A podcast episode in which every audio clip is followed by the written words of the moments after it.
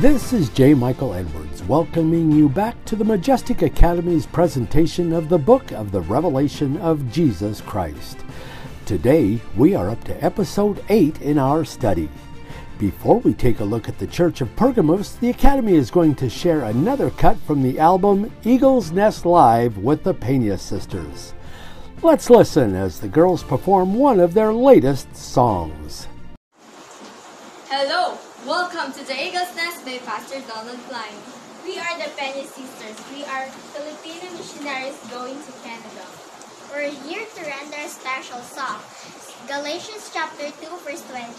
I am crucified with Christ, nevertheless I live, yet not I, but Christ liveth in me, and the life which now I live in the flesh, I live by the faith of the Son of God, who loved me and gave himself for me. In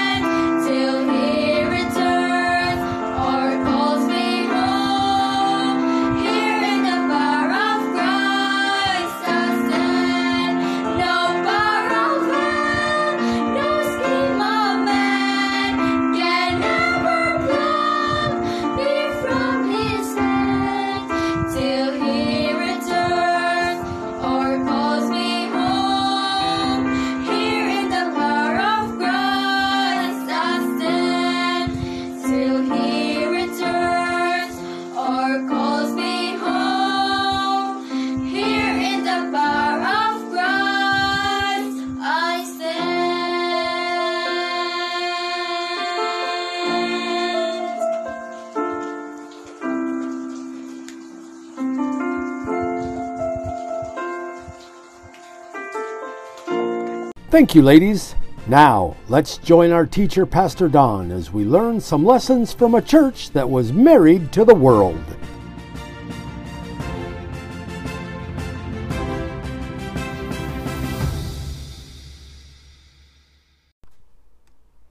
Thank you, J. Michael.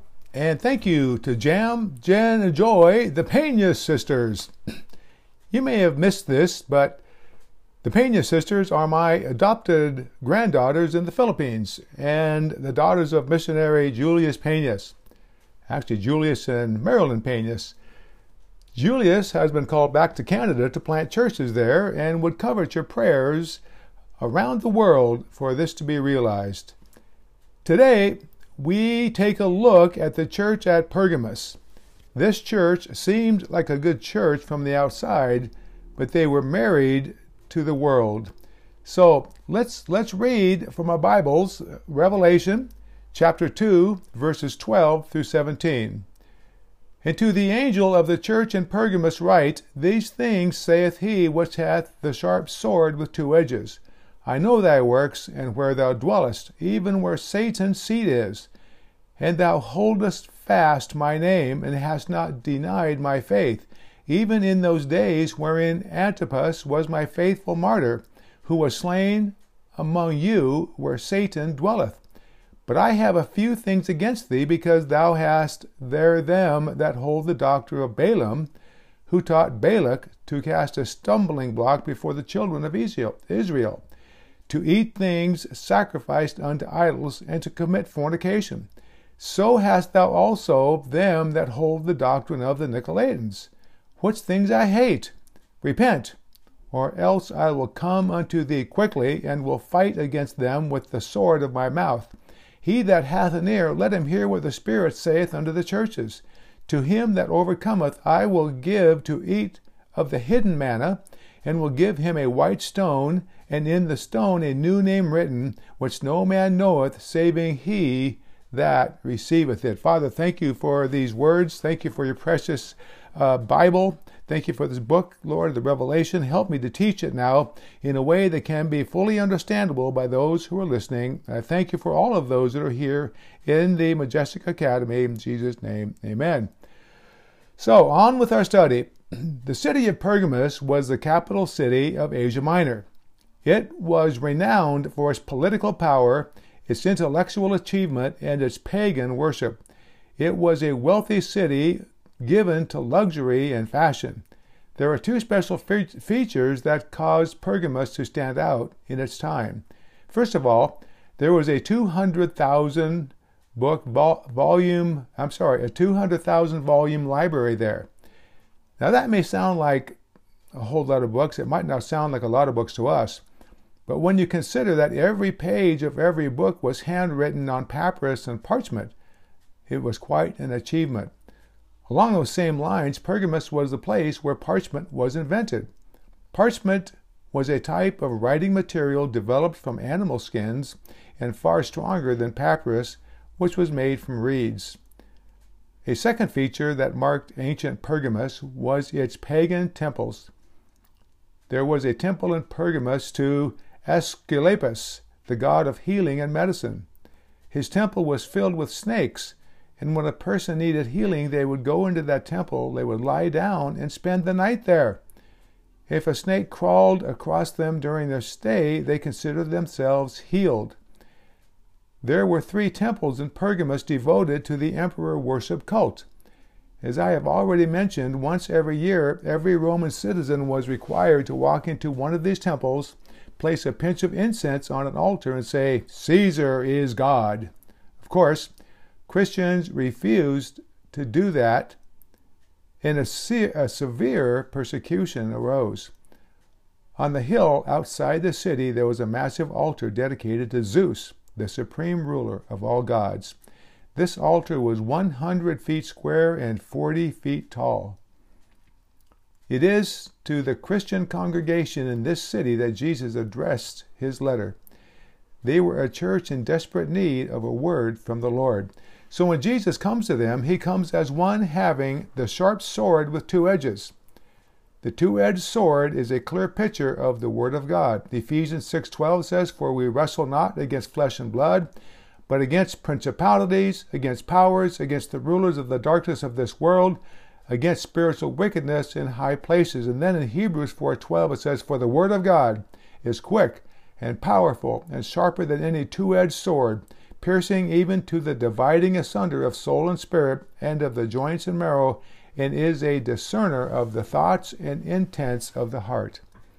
Jesus comes to them declaring that he has a sword and he has a word for them from God. As we study these verses, we are going to discover that this church was doctrinally pure, but they had drifted into compromise. Jesus comes to call them back to the right path. In these verses, there is a word for our hearts today, too. There is always the danger that we, too, might drift off of center. There is the danger that we might hold the right doctrines, but still drift into compromise with the world around us. Let me remind you that these letters can be viewed in three different ways practically, prophetically, and personally.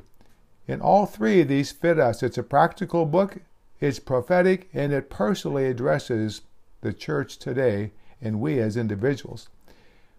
With these thoughts in mind, let's turn our attention to the Lord's words the church of Pergamos. Jesus comes to them with a word from God. Notice the kinds of words he speaks as I preach on the subject, the church that married the world. He comes with words of commendation in verse 13. I know thy works. Jesus knew all about this church, where it was, what it was doing, and what it was facing. He knew them intimately. We need to remember that He knows our church intimately too. He knows everything there is to know about you and me, and He knows about them, and He begins by giving them words of commendation. He knows their situation, where Satan's seat is, where Satan dwelleth. This church operated right in the middle of a city chosen by Satan as his headquarters on earth. Regardless of what some people think, some preachers preach, and some songs say, Satan is not now, nor has he ever been in hell. He dreads that place more than any lost man ever has. When he is sent to hell, it will spell his eternal doom, and he knows it. Revelation 20, verse 10 And the devil that deceived them was cast into the lake of fire and brimstone, where the beast and the false prophet are, and shall be tormented day and night forever and ever. And I say, Praise the Lord for those words. Amen. In our day, Satan is free, and he operates as the God of this world and the prince and the power of the air. In other words, Satan is active in our world and he has a seat of power somewhere. It might be New York, it might be Las Vegas, Washington, D.C., Moscow, Beijing, or any of a thousand different places. These words are used to let people know that Jesus knows they are living in a tough place. He knows where they are and He has a word for them. You know what? He knows your situation too. He knows it when you are in a difficult marriage. He knows it when you face persecution on your job, or at school, or at home, or even in church. He sees us today as we all face this crazy pandemic. He sees us. He knows what we're going through. It looks like Satan is controlling things, but God knows. God is in control. He is there and he will help you. Hebrews 13:5 Let your conversations be without covetousness and be content with such things as ye have for he has said, I will never leave thee nor forsake thee. He means that. It's forever. He will never leave thee nor forsake thee. That's what we need to remember. He knows their steadfastness. We are told that they dwelled in Pergamos. There are two words translated dwell in the New Testament. One means to take up a temporary dwelling. The other one, the one used here, means to settle down, to stay, to take up a permanent residence. These people had settled down in Pergamos and they were not running away. The church in Pergamos was doing a couple of things right and Jesus commends them for it. Let's see what Jesus found to brag on as he looked at this church. First of all, he said that they held fast to his name. This church was not ashamed of the name of Jesus. His name is the most divisive name in history, yet his name is the only name whereby men must be saved. Acts 4:12. What a great verse this is. Neither is there salvation in any other, for there is none other name under heaven given among men whereby we must be saved. Second, they are commended because they have not denied the faith. This church was doctrinally pure. They held on to the fundamentals of faith, and Jesus praised them for it. There are some non negotiable truths in Christianity. There is plenty of room for liberty in our service to the Lord. We don't have all we don't all have to live by the same opinions. If you have a problem with that, read Romans 14 through 15, and it will settle that matter for you. Now, there are some things that are non negotiable. If you do not hold to these certain things to be true, then you are not a Christian no matter what you say. The, this ancient church held fast to the faith. We must as well. So you ask me, Brother Don, what are these fundamentals you're talking about that I have to hold to? Otherwise, I'm not a Christian. Number one, the verbal plenary inspiration of the Scriptures. You've got to believe that the Bible is God's Word, that it is wholly inspired by God. You must believe that. You must believe that God inspired the writers to write the Bible. It is truth. If you don't believe that, you can't be saved because that's God's word. And if you don't believe in God's word, there's no way you can get saved. You must believe in the virgin birth of the Savior. The virgin birth of the Savior.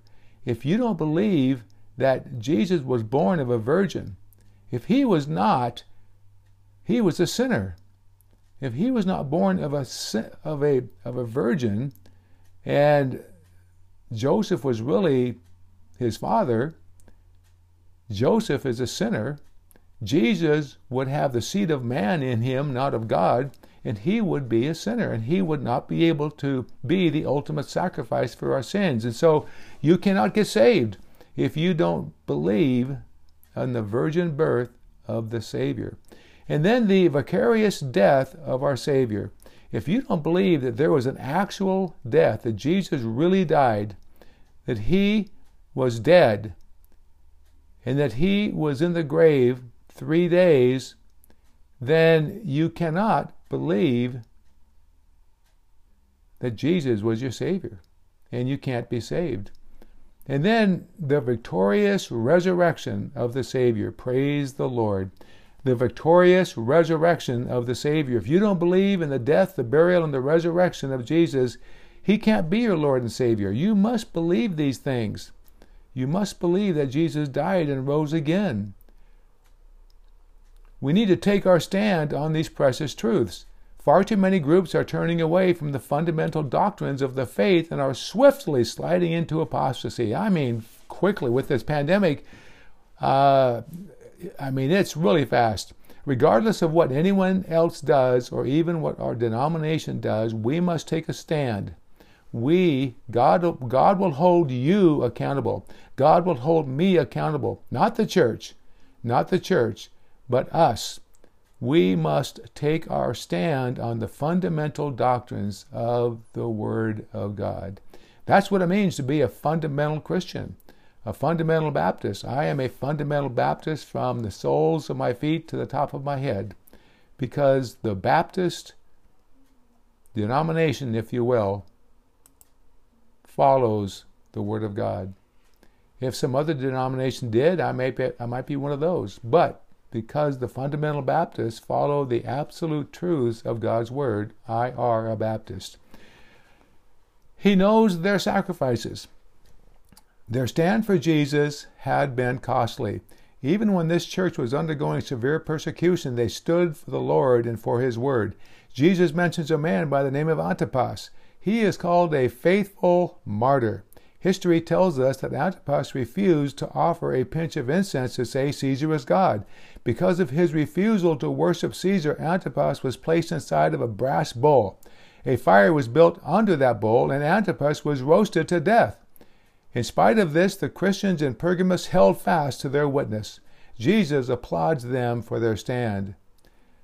Notice this Antipas is called my faithful martyr. Because Antipas stood with the Lord, even though it cost him his life, Jesus calls Antipas by his own name. Notice this also Antipas has been all but forgotten by history, but Jesus still knows his name. We need never fear that our sacrifices for him are in vain. He sees them all and will reward them openly some day. It is said that when Antipas was old,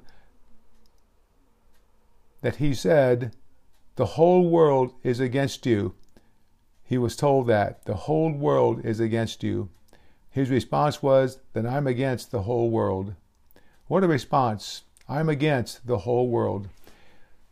It is still costly to be a fundamental believer. If you hold to the right doctrine and live the right kind of life, you are going to offend some people, and you are going to be persecuted. 2 Timothy 3:12 says, "Yea, and all that will live godly in Christ Jesus shall suffer persecution." Be sure when that happens, your Lord will see and he will know and he will reward your faithful service even in his time. And we don't know what's coming up right now. We don't know what's going on in the world. There's no promise that we won't face persecution. In fact, the word says openly that we will suffer persecution. When we do, stand fast, my friend. Stand fast. No matter what, hold to your faith. Then he gives some words of confrontation. When the Savior looks at this church, he finds some things that please him, but he also find some things uh, that he doesn't like. Having offered them some words of commendation, he now gives them words of confrontation. He confronts the compromise in the church. The name Pergamus means married. As we look at what Jesus points out about this church, we are given a glimpse of a church that has fallen into a state of compromise with the world. This church has held onto pure doctrine with one hand, and with the other, they have embraced the world. They are literally in an unequal yoke with unbelievers, and Jesus confronts them about it in these verses.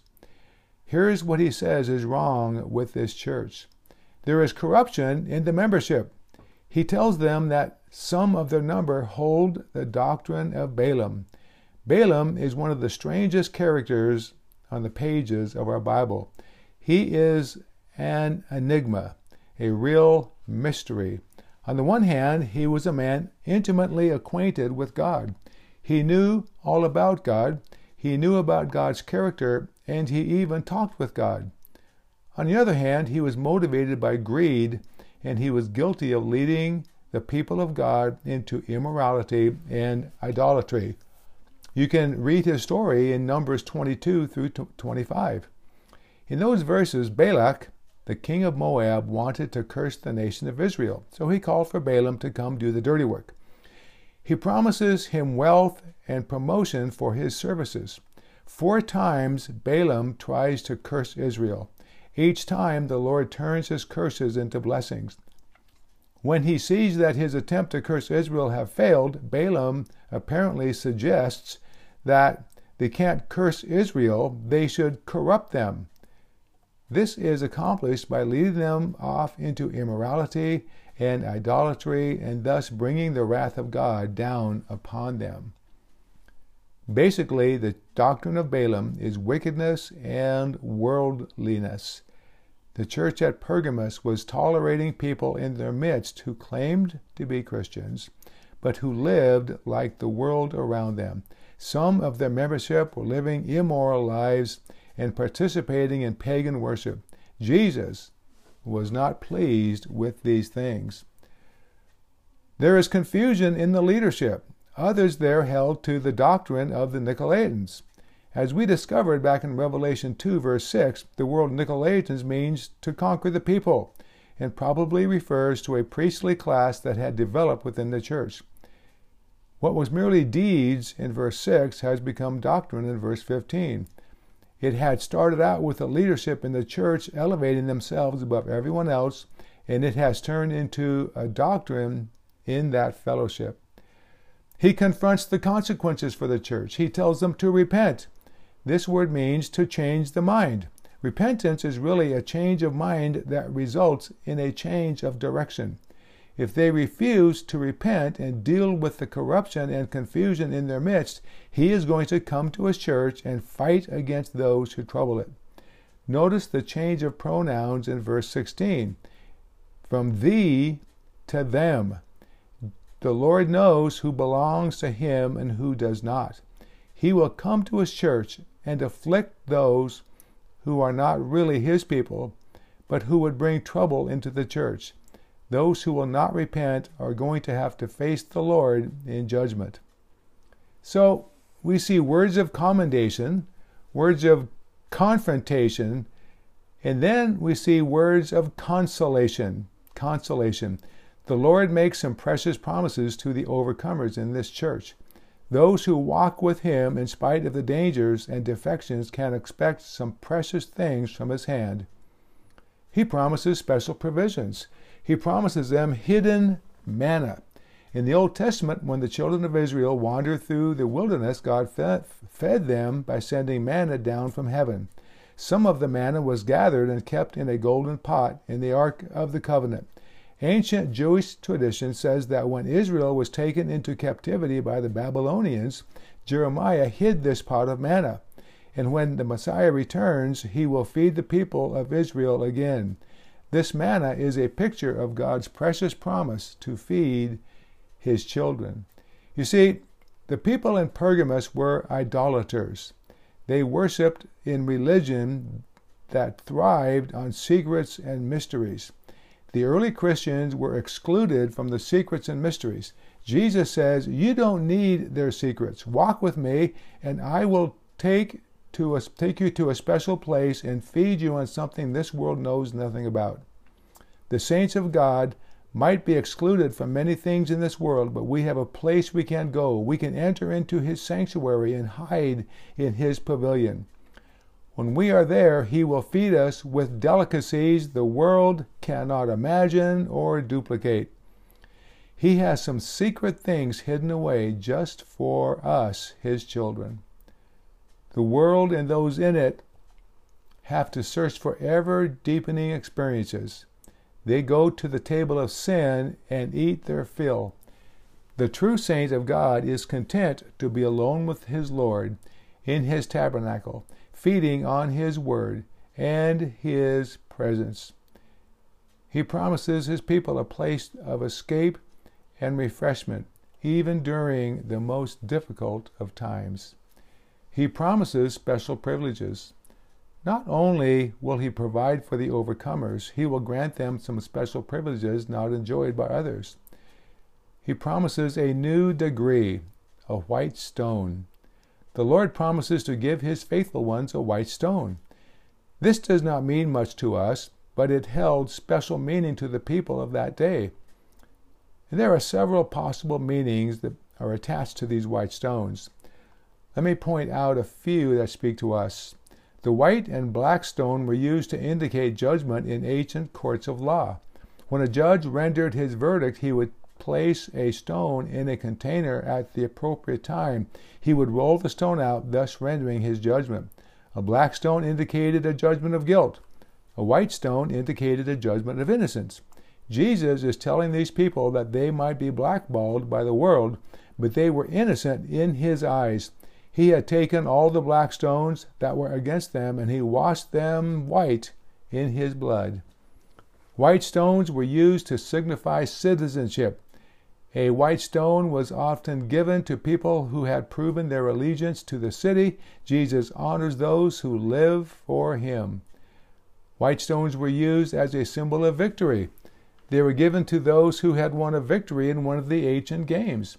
These white stones were called tessera, and they allowed the owner free access to all public entertainment. Jesus allows his victors access to Oh my, the glories of heaven.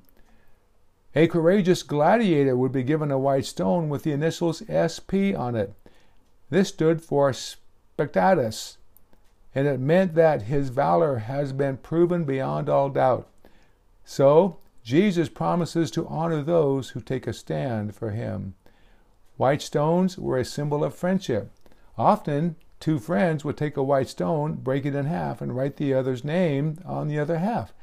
When they met, even after many years, they could see, I'm sorry, they could place the halves of their stone together, signifying their lasting relationship. We see that in some jewelry today, friendship rings and friendship necklaces and things like that.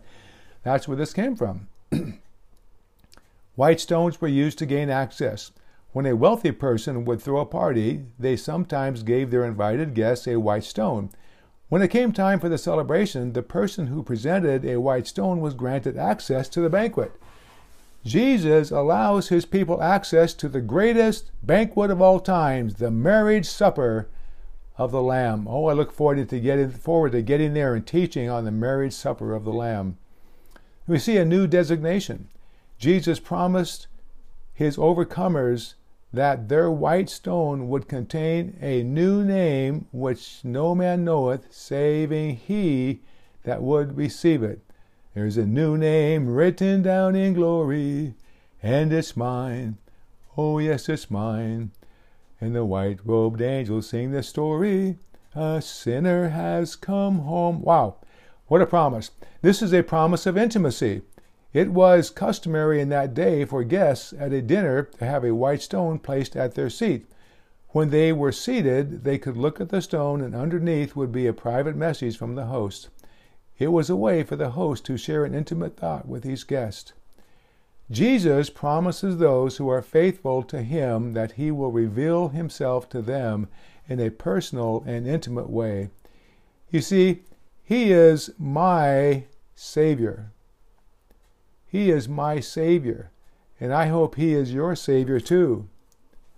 But I have a relationship with Jesus that you cannot have. You have a relationship with Jesus that I cannot have. We are all saved the same way. We're saved by receiving Jesus Christ as our personal Savior. But He has done things in, for, and to me that He hasn't done in, for, and to you. We each have a special relationship. And those who walk with Him and separate from the world will see this intimacy heightened and taken to new levels as the years go by. We've covered a lot of territory in these verses. And I wonder is your relationship with Jesus all that it should be? Are you actively separating yourself from the world to love Him and Him alone? Or has your life been invaded by the doctrine of Balaam? We're going to learn in Revelation 3:20 about Jesus standing at the door and knocking and knocking and asking if we wouldn't open the door to him that he would come in and sup with us and we with him to have that intimate relationship is your relationship all that Jesus wants it to be? Are you giving Him all of your life? Do you profess to know Jesus even while you are living for the world? If so, you need to repent or He will come and fight against you. He might already be doing that. It might explain why some people seem to have so much trouble all the time. They're fighting, they're fighting against Jesus. They may be saved, that they're fighting against His will for their life. Maybe you would like to come to Jesus for salvation. Jesus is still saving all those who come to Him by faith. I read that book, er, I'm sorry, I read that verse from the book of Acts a little earlier.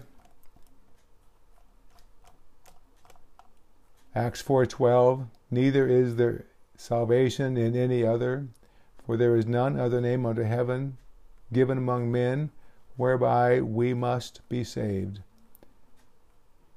Your church cannot save you. Your friends cannot save you. Your religion cannot save you. My little barking dog can't save you. uh, sorry about that. But Jesus Christ can. Jesus Christ is still in the soul saving business, and all you have to do is admit you're a sinner and be willing to repent, to turn the other way, to repent of those sins. Ask Jesus to come into your heart, to save you, to take you to heaven when you die. That still is the only way to salvation. Friends, each of these letters may have been written to churches. This was written 2,000 years ago, but the messages are still as relevant today as they were back then. God wants us to be married to Him through the blood of Christ. Are you being faithful today? Are you being faithful today? If you're not, there will be a price to pay tomorrow. Keep looking up and listening for the shout.